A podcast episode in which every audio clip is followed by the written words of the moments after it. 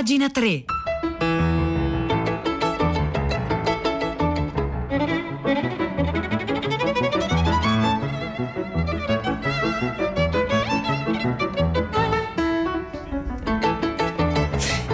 9, 1 minuto e 27 secondi di martedì 16 febbraio 2021. Buongiorno a tutti da Silvia Bencivelli. Bentornati a pagina 3, la cultura nei giornali, nel web e nelle riviste.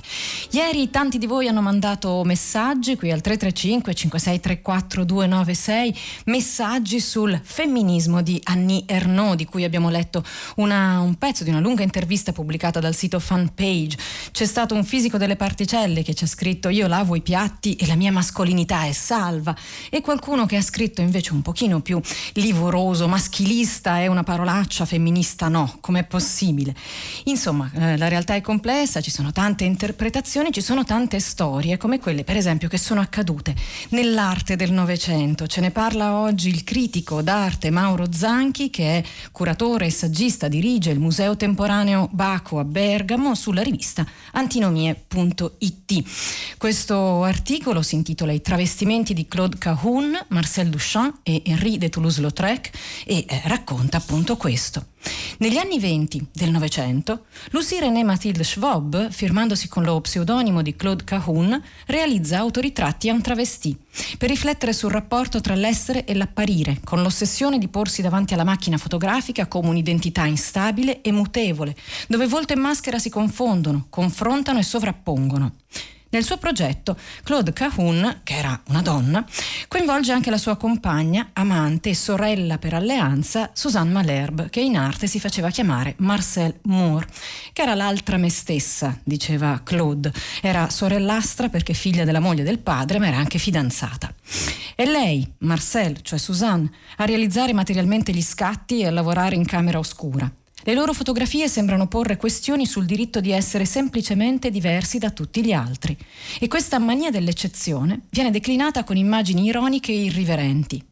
Entrambe le artiste, attraverso la reiterata autorappresentazione, hanno interpretato personaggi diversi e scelto il medium della fotografia per mettere in discussione le certezze legate alle dicotomie reale-reale, verità fiction. E in questo articolo si vedono molte di queste fotografie, non solo quelle appunto di Claude Cahun, che è quella che viene ritratta, ricordano un po' Achille Lauro, o forse Achille Lauro che si è ispirata a Claude Cahun. Ma andiamo avanti con questo articolo di Mauro Zanchi. In un suo collage di vecchi autoritratti dove compare con un corpo frammentato e un viso moltiplicato, Cahun ha posto una frase per incorniciare il suo intento. Sotto questa maschera, un'altra maschera. Non smetterò mai di sollevare tutti questi volti. E allora, l'opera sovversiva di Caun brilla di straordinaria modernità, in avanguardia sulle tematiche di genere e diventerà un'icona dei movimenti LGBTQIA, vi giuro la sigla è così lunga, ma insomma dei movimenti omosessuali e una figura importante per le femministe. Ma in realtà, per l'artista francese la moltiplicazione dell'io individuale tende progressivamente a un percorso che passa dalla asessualizzazione fino all'annullamento dell'io destabilizzante. Anche la scelta del nome ha un intento preciso per interrogarsi sulla questione di genere, confondendo le carte nello sguardo sull'identità. Chi sono, maschio o femmina? Beh, dipende dai casi, dice Claude Caun. E ricordiamo che in Francia Claude è sia Claudio sia Claudia, mentre Caun rimanda al cognome ebraico Cohen, perché appunto Lucie René Mathilde Schwab era, era di, di famiglia ebraica. Come in un percorso psicanalitico, Claude interpreta ruoli alla stessa maniera di un'attrice che recita ogni giorno nella vita quotidiana. Non solo i suoi autoritratti desiderano smascherare la società maschilista in cui vive, ma il suo lavoro critica la convenzionalità dei ruoli sessuali biologici predeterminati. Quindi le letture a posteriori che vengono fatte riguardo alla sua presenza attiva come femminista in realtà sono state poi, sono state poi smentite. Studi seri, scrive la, il critico d'arte Mauro Zanchi qui su antinomie.it, hanno smentito appunto che ci fosse del femminismo. L'artista è interessata a vivere in sé l'ibrida figura dell'androgino, l'essere che a livello simbolico spinge a negare la declinazione identitaria determinata dagli organi sessuali. Quindi la sua critica non è sostenuta da premesse teoriche come quelle di Judith Butler, che eh, alla luce di un lungo discorso filosofico giunge a vedere il genere come un costrutto fluido slegato dalla condizione sessuale biologica. Perché i riferimenti culturali di Claude Cahun erano semmai Havelock Ellis e Karl Heinrich Ulrichs, i quali si limitavano ad assolvere come naturali comportamenti sessuali considerati prima di allora immorali o criminosi. E non si tratta appunto di ruoli sessuali. Infatti, prosegue Mauro Zanchi, non è soltanto Claude Cahun all'inizio del Novecento a fare una cosa del genere, c'è anche Marcel Duchamp. Marcel Duchamp che tra il 1920 e il 1921 si interessa al travestimento e alla questione dell'androginia e crea anche per sé un alter ego femminile, Rose Selavi, con due R, che viene fotografata, è lui però, da Man Ray. Rose Selavi eh, si legge come Eros, è la vita, cioè amore, questa è la vita, o anche Arrosé la vie, cioè brindiamo alla vita, ed è questa dell'ambivalenza di genere uno degli aspetti centrali dell'eredità artistica di Duchamp. Infine, terzo artista è Henri de Toulouse-Lautrec che nel 1892 si fece ritrarre vestito da donna, con un boa in testa e ripetutamente sondò varie declinazioni del travestimento mostrandosi anche in pose ridicole. Probabilmente, scrive Zanchi, Toulouse-Lautrec utilizzò il travestimento per provare attraverso l'ironia a esorcizzare i commenti della gente rispetto ai suoi difetti fisici e alla sua statura. Insomma, volle ridere di se stesso prima che lo facessero gli altri. Ma insomma sono questi antiritratti, antiritratti rivolti alla cultura di massa e alla cultura di elite, in cui il travestimento desidera eludere il paradigma della virilità dell'artista e appellarsi a quella alterità che permette di uscire dall'impasse nell'intreccio tra identità, fotografia e merce.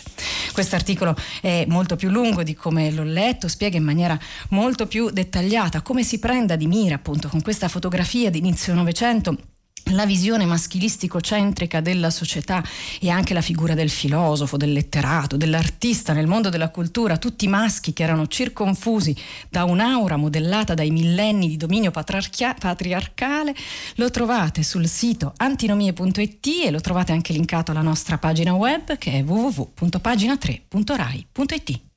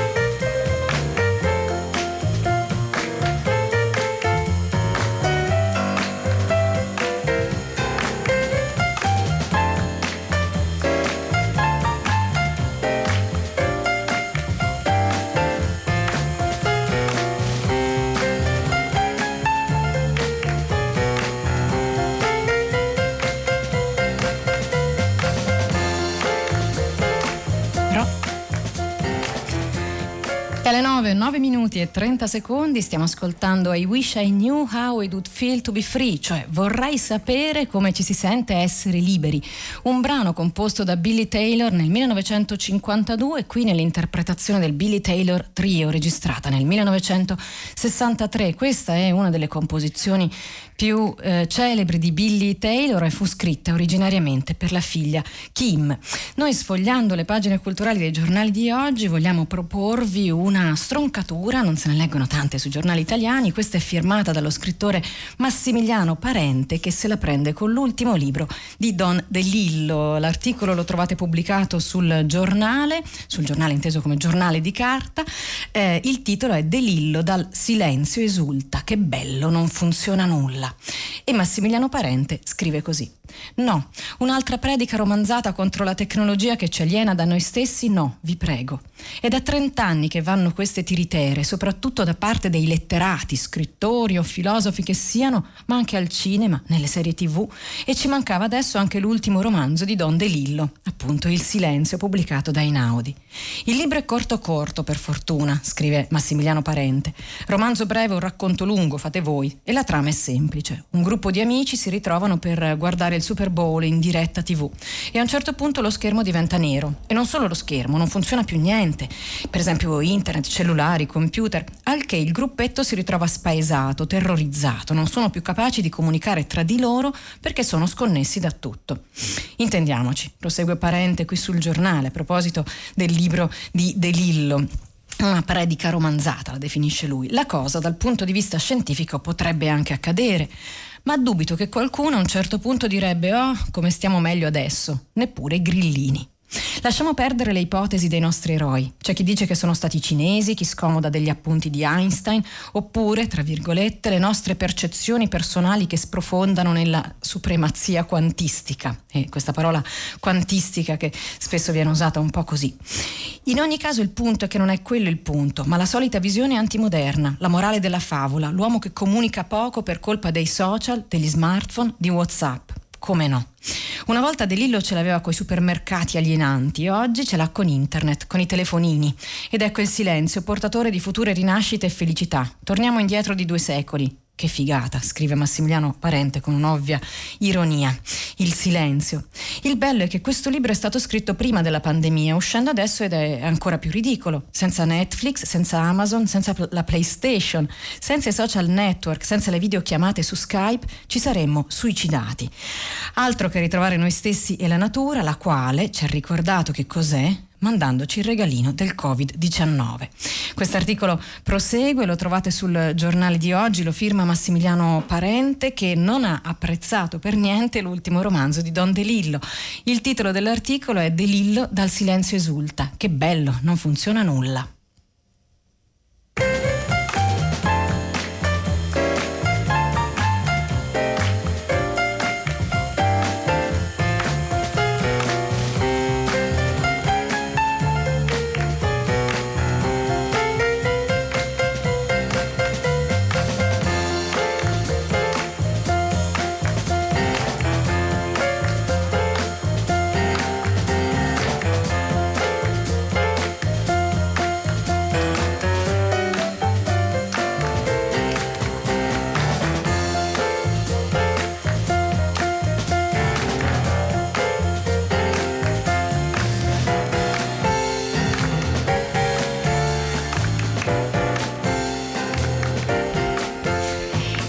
Sulle note di Billy Taylor con questa che traduco in italiano con vorrei proprio sapere come ci si sente essere liberi, do il buongiorno e il benvenuto qui con noi a Rosa Polacco. Buongiorno Rosa. Ciao Silvia, buongiorno. Che titolo, che, che allusione quella alla, alla libertà proprio insomma, in, questi, in, questi, giorni, in queste settimane, beh, insomma in questo anno che stiamo vivendo. Il tema di oggi, di tutta la città ne parla, Silvia secondo me ti interessa perché parliamo di vaccini e di cure, seguiamo un po' la traccia che ci ha indicato un ascoltatore, Sergio da Trieste, che dice ma in questi giorni non si parla d'altro che di vaccini, vaccini, vaccini, non per sminuirne chiaramente l'importanza epocale, cruciale globale che hanno, però Sergio dice e le cure come stanno andando le cure eh, contro il Covid. Allora questo è un aspetto interessante su cui in passato ci eravamo anche um, soffermati, a cui avevamo dedicato degli approfondimenti, però qualcosa sarà anche cambiato nel corso di questi mesi, qualcosa che riguarda sia i protocolli sanitari sia l'organizzazione sanitaria e territoriale. Questo che proviamo a raccontarvi alle 10 anche col vostro aiuto. Grazie Rosa, ricordo il numero di sms per intervenire durante la diretta anche qui con noi 335 56 34 296. Ti giro subito il messaggio dell'ascoltatore Carlo che eh, chiede, in realtà lo chiede a me ma io sono qui a fare altro, chiede di parlare di cure domiciliari per il Covid, come si sono, come si sono evolute, a che punto siamo. Questo è Carlo che eh, appunto gira il messaggio, a tutta la città ne parla, mentre noi qui a pagina 3 continuiamo a sfogliare le pagine culturali principali dei giornali di oggi. Oggi sul foglio Stefano Pistolini ci racconta una, una storia che ci porta a Berlino. Nella lotta tra gli zoo di Berlino c'è la storia della vanità di chi pretende il potere. Questo articolo racconta di un libro uscito in, in Germania che adesso sta viene tradotto all'estero e eh, sta diventando insomma tema di dibattito e Pistolini scrive così sul fatto che tra le molte defiance dell'uomo occidentale ci sia lo sviluppo di un devastante rapporto con le altre razze animali, specie animali dovremmo dire, ma insomma prima ancora che diventassimo tutti esperti di pipistrelli e pangolini, aveva detto molto Tiger King, la magnifica serie Netflix su una masnada di scriteriati che trafficano in bestie feroci. Tra parentesi, qui a pagina 3 abbiamo letto un pezzo di Natalia Aspesi su Tiger King e molti ascoltatori non hanno apprezzato perché le serie tv per molti non sono cultura, ma andiamo avanti su quello che scrive Pistolini sul foglio di oggi. Che la cosa acquisti una suggestiva matrice sociopolitica lo insegna il libro scritto dal giornalista tedesco Mon Haupt, che dopo essere diventato un bestseller in patria ora desta stupore all'estero col titolo The Zookeeper's War, cioè la guerra dei custodi dello zoo. Un libro in cui mette spietatamente in fila le peggiori propensioni degli uomini pronti a gesti insani per assicurarsi una zolla di potere. Dunque a Berlino c'era uno zoo, piuttosto sacrificato dagli spazi urbani e il resto del mondo se n'era interessato solo quando l'indagine dei cronisti Kai Hermann e Horst Rieck raccontò di Christian F. e degli altri giovani tossici che gravitavano nel sordido mondo attorno alla limitrofa stazione della metropolitana. In realtà, per i veri abitanti di Berlino la questione aveva contorni più definiti. Cioè, da quando nel dopoguerra si era consumata la spartizione della città, anche la questione dello zoo si era trasformata in oggetto del contendere. Nella condizione di isolamento dal mondo circostante, l'idea di conoscere gli animali vedendoli in carne e ossa era divenuta un'attività popolarissima. E a rivaleggiare con quello vecchio, controllato nel settore controllato dal, scusatemi, collocato nel settore controllato dagli alleati, era stato presto impiantato un nuovo zoo nel settore orientale della città, governato dai russi, battezzato Tierpark, che vuol dire zoo, ed è subito intenzionato a primeggiare nell'offerta a personalizzare la sfida tra i due zoo, tra due zoo, scusatemi, quello a est e quello a ovest, ci pensano i direttori designati delle rispettive strutture. Heinz-Georg Kloss a ovest, un giovane veterinario avido collezionista di animali, e il più stagionato Heinrich Date a Berlino Est, un ex attivista del partito nazista che si era miracolosamente ricostruito una rispettabilità. I due non ci mettono molto a entrare in rotta di collisione, cominciando ad acquistare freneticamente nuovi animali per i loro zoo che non disponevano delle strutture necessarie a ospitarli. Quindi per Klaus e Date mh, non è più un lavoro ma è una missione. Allora ecco Date che acquista dei poveri coccodrilli così grandi da costringerli a vivere in vasche praticamente verticali. Sono i coccodrilli che stanno verticali dentro le vasche. Mentre Klaus, l'altro, quello dell'Ovest, si vede recapitare in dono da JFK durante la celebre visita in città un'aquila calva che viene, batte- che viene battezzata Will in onore del sindaco Willy Brandt. Non fosse che il volatile si rivela vecchio e malato e nottetempo viene sostituito con uno giovane eitante per non rovinare la reputazione del primo cittadino. La gara a un certo punto diventa parossistica. Se a ovest arrivava un rinoceronte, a est ne venivano ordinati due. Se Date non aveva un'area riservata alle scimmie, Klaus spendeva una fortuna per costruirne una colossale. Un vero microcosmo della guerra fredda, una parabola sull'insensatezza umana allorché sono la vanità e il desiderio di sopraffazione a dominare trascinando lo scontro sul piano ideologico in chiave surreale, ovviamente, e, aggiungiamo noi, a spese dei poveri coccodrilli. Per la cronaca arrivò il giorno in cui Kloss e Date vengono alle mani, nella gabbia degli elefanti, come in una comica del cinema slapstick, e nemmeno la riunificazione dell'89 metterà la parola fine alla contesa. Nella Berlino riunita continuano a esserci due zoo, ciascuno con il suo vanto. L'ascia di guerra è seppellita, ma nessuno ha mai veramente fatto un passo indietro, magari dicendo che di gabbie e di di leoni poteva bastarne una sola. Questo è Stefano Pistolini sul foglio di oggi che ci racconta la storia dei due zoo di Berlino, la trovate eh, sul foglio appunto con il titolo Nella lotta tra gli zoo di Berlino c'è la storia della vanità di chi pretende il potere.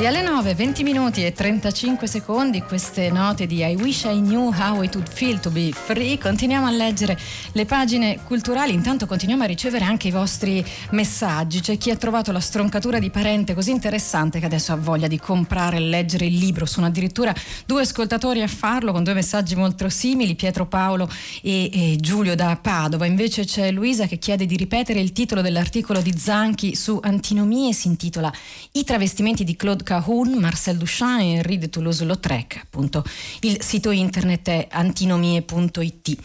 Ma noi continuiamo a eh, chiederci che cosa sia la cultura e se esista una cultura alta, una cultura bassa e eh, se si possano criticare, per esempio, certe forme di cultura. Lo facciamo grazie alla rivista bimestrale di cultura e politica Il Mulino che ospita un interessante articolo che si intitola L'hai letto su Topolino?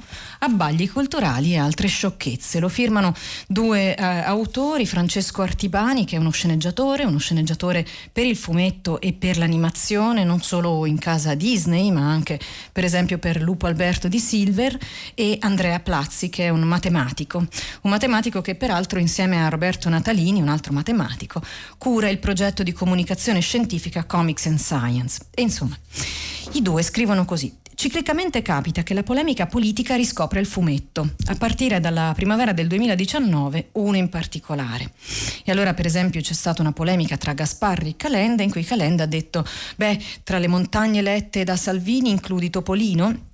E Salvini che eh, risponde. I numeri che ho letto sui giornali hanno l'attendibilità di Topolino poi Zingaretti le teorie di Paperon de Paperoni e Cacciari. Se la gente avesse letto qualche libro in più oltre a Topolino Belpietro. Cacciari è convinto che tutti gli altri, escluso lui, leggano solo Topolino e insomma, e così via. Una lunga serie di dichiarazioni che usano il settimanale Topolino e per estensione i popolari popo- personaggi Disney le cui storie appaiono storicamente sulle sue pagine come elemento di paragone negativo e strumento di derisione nei confronti dell'interlocutore o dell'avversario politico. Quindi Topolino rappresentare una specie di subcultura, un intrattenimento di bassa qualità per persone poco colte questi episodi sono numerosi, si nota che non riguardano una sola parte politica, ricorrono in ambiti e contesti comunicativi diversi e coinvolgono non solo politici ma anche giornalisti, intellettuali e varie personalità. A questo punto c'è stata una specie di riscossa a difesa di Topolino, non solo gli autori del settimanale ma anche altri personaggi come Pietro Grasso, eh, addirittura Roberto Burioni, il virologo che scrisse Topolino, un fumetto fatto benissimo, impeccabile in tutto, e il linguista Giuseppe Antonelli che eh, ha eh, dichiarato che da 70 anni gli albi di Topolino si rivolgono ai lettori in una lingua impeccabile per costruzione sintattica e ricchezza lessicale, insomma poco da da invidiare, ma l'analisi che fanno Artibani e Andrea Plazzi è questa. C'è dietro uno storico pregiudizio culturale nei confronti, nei confronti del fumetto, considerato lettura infantile, nel senso di per bambini, in accezione deteriore. Sarebbe interessante discutere perché un'accezione del genere debba anche soltanto esistere, visto che, senza scomodare gli studi cognitivi sullo sviluppo del bambino, qualsiasi educatore, insegnante o semplicemente genitore sa quale sia la vivacità mentale, la capacità di apprendimento e di analisi dei bambini. Si tratta naturalmente di un pregiudizio molto più ampio, cristallizzatosi nel termine infantilismo, e in questa occasione lo daremo per acquisito. Beh, il fumetto si trova spesso a scontare un peccato originale legato alle sue origini di linguaggio privilegiato per l'intrattenimento e l'alfabetizzazione di base. Ma succede che in molte lingue eh, europee, con alcune eccezioni, il fumetto è indicato con nomi che lo confondono con i contenuti specifici che in passato ha veicolato in maniera prevalente. Questo spiega il pregiudizio per cui così spesso un particolare fumetto viene semplicemente preso per quello che non è un po' come se invece di cinema dicessimo filmetti perché da piccoli abbiamo visto solo filmetti per bambini o perché a causa dei filmetti non particolarmente sofisticati girati nei primi anni di vita del cinema avessimo deciso di continuare a chiamare tutta l'arte del cinema in questo modo. La rivista Topolino nasce nel 1932 e nel 1949 passa alla forma libretto, prima è mensile, poi è settimanale, tra poco festeggerà i 90 anni di vita editoriale, un traguardo che pochissime testate storiche dell'editoria ufficiale possono vantare particolare. Ha ovviamente mantenuto un'implicita missione didattica e ha una lingua che è sempre stata oggetto di uno scrupolo particolare, come ha osservato anche appunto Giuseppe Antonelli, dalle rituali lamentele di zio Paperone, me misero, me tapino, me derelitto, alle effimere esultanze della banda Bassotti, gioia, gaudio, tripudio, insomma parole addirittura ricercate, sofisticate, così i lettori sanno bene che quella di zio Paperone è una plutocratica sicumera. Quindi la concezione di Topolino in generale del fumetto come diseducativo e privo di contenuti è totalmente infondata e frutto di preconcetto.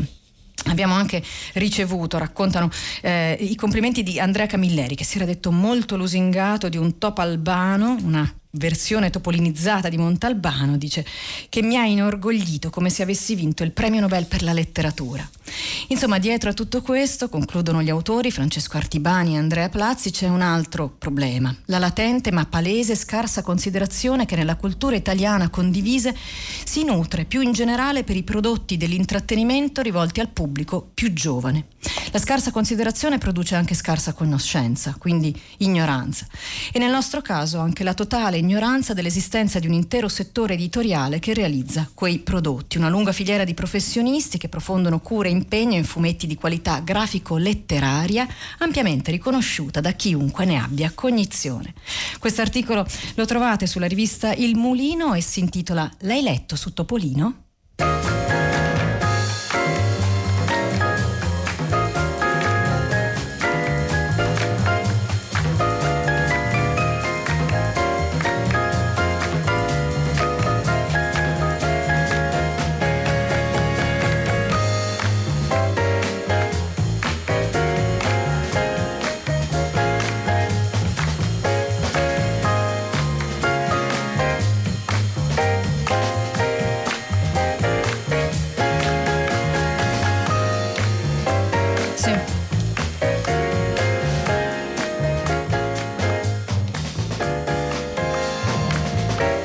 Up e qui a pagina 3 l'ultimo articolo ci dà l'abbrivio per proporvi la lettura di un articolo che è uscito su Robinson, Robinson di Repubblica, in edicola questa settimana, firma Stefano Bartezzaghi che parla di Umberto Eco, il semiologo né apocalittico né integrato. Vi leggo alcuni pezzetti dell'articolo, si capirà bene perché.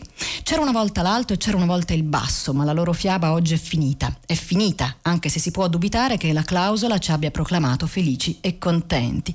È finita anche se qualcuno che pretenda di restaurarla c'è sempre, fa del razzismo o snobismo dal presunto alto o innesca risentimento dal presunto basso. Ci stiamo riferendo ai consumi culturali in un'epoca in cui stabilire gerarchie sull'asse verticale pare del tutto arbitrario. Umberto Eco vinse un concorso che invece di insegnare filosofia medievale lo portò alla neonata TV italiana. Si occupò appunto di tecnologie e pratiche nuove, nuove forme di professione intellettuale, ma anche nuove discipline in cui studiare questa nuovissima situazione socioculturale. Di fronte allo scandalo sollevato dai moralisti di allora, si vide come la deprecazione della società dello spettacolo fosse essa stessa parte dello spettacolo. Insomma, dare lo stesso valore a Fantozzi e a Einstein, ecco anche cosa fece Umberto Eco e su questo articolo finisce la puntata di oggi di pagina 3. Io vi saluto insieme a Alessandro Cesolini, Natascia Cerqueti, Angela Landini, Cristiana Castellotti e Maria Chiara Beranec. Silvia Bencevelli vi saluta e vi dà appuntamento con pagina 3 per domani qui come sempre alle ore 9.